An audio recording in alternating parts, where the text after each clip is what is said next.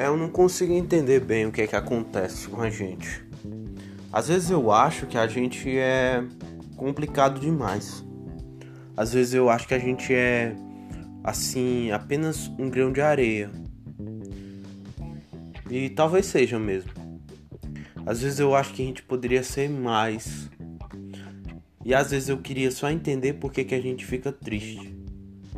Triste sem ter um motivo certo, sabe? Será que esse momento de tristeza ele não é só apenas uma tempestade que pode passar a qualquer momento e que a gente possa se sentir melhor logo depois e talvez seja um momento de crescimento muito maior?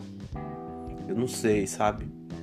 Eu queria saber, queria saber de uma forma bem certa se é que existe uma forma errada de se saber, né? Quem me garante que o certo e o errado não é apenas uma contorção do tempo? Eu não sei. Talvez seja apenas uma invenção da gente. Eu queria mesmo saber por que, que a gente fica assim. Eu não sei. Mas como eu queria saber.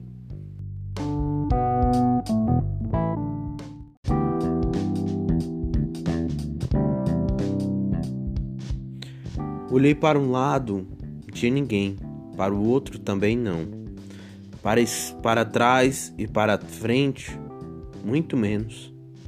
Foi aí que eu percebi que as pessoas, elas muitas vezes só vão atrás da gente quando precisam.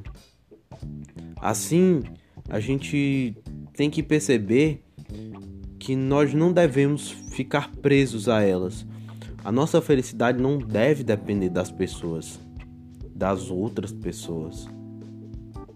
Porque senão, como é que a gente vai conseguir caminhar para frente? Se o nosso cordão umbilical vai estar conectado a outra pessoa. E se torna um pouco complicado isso. Não é fácil entender esse tipo de coisa às vezes. Não é fácil conseguir fazer isso, muitas vezes. Mas quem disse que é para ser fácil? Mas quem disse que as escolhas são fáceis? Ninguém disse. E é por isso que nós devemos fazê-las.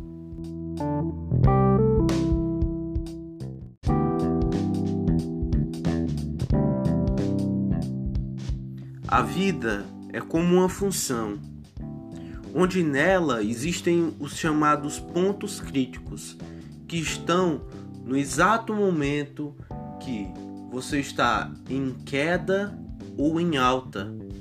É nele que você vai parar e pensar: é, eu quero isso para minha vida ou não? Se eu quiser isso para minha vida, como eu posso passar por cima dessa dificuldade? E como, se eu não quiser isso, como que eu posso sair desse caos e ir para felicidade e para um momento de sucesso. Eu sei que parece complicado e é.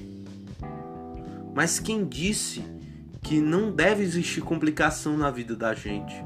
Mas quem disse que a vida é apenas flores? Inclusive, até as flores, elas têm espinhos, algumas delas. Se não fosse os espinhos que existem, provavelmente as flores elas seriam mais facilmente atacadas. E é isso que nós devemos ter em mente, que o mal vem para o bem muitas vezes, embora a gente não consiga perceber ainda. O que não mata fortalece, como já dizia uma pessoa que desconheço.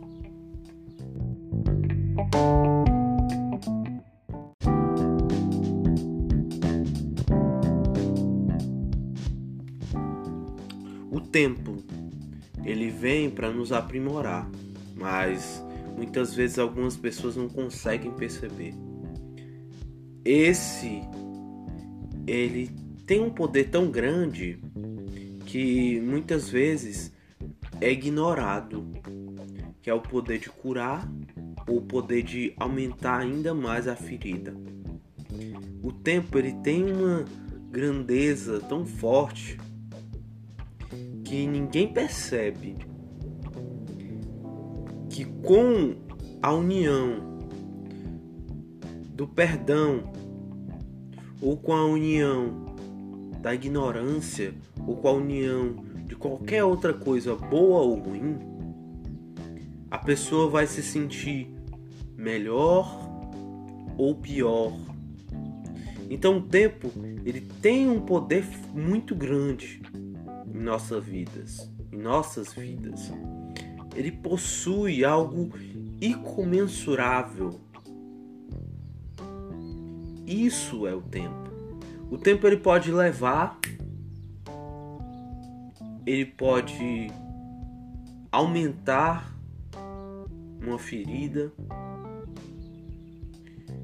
o tempo ele tem esse poder enorme que nós não conseguimos perceber muitas vezes. Ele tem um poder de aumentar a nossa paciência. Mas tudo depende de nós sabermos usar e usufruir dele.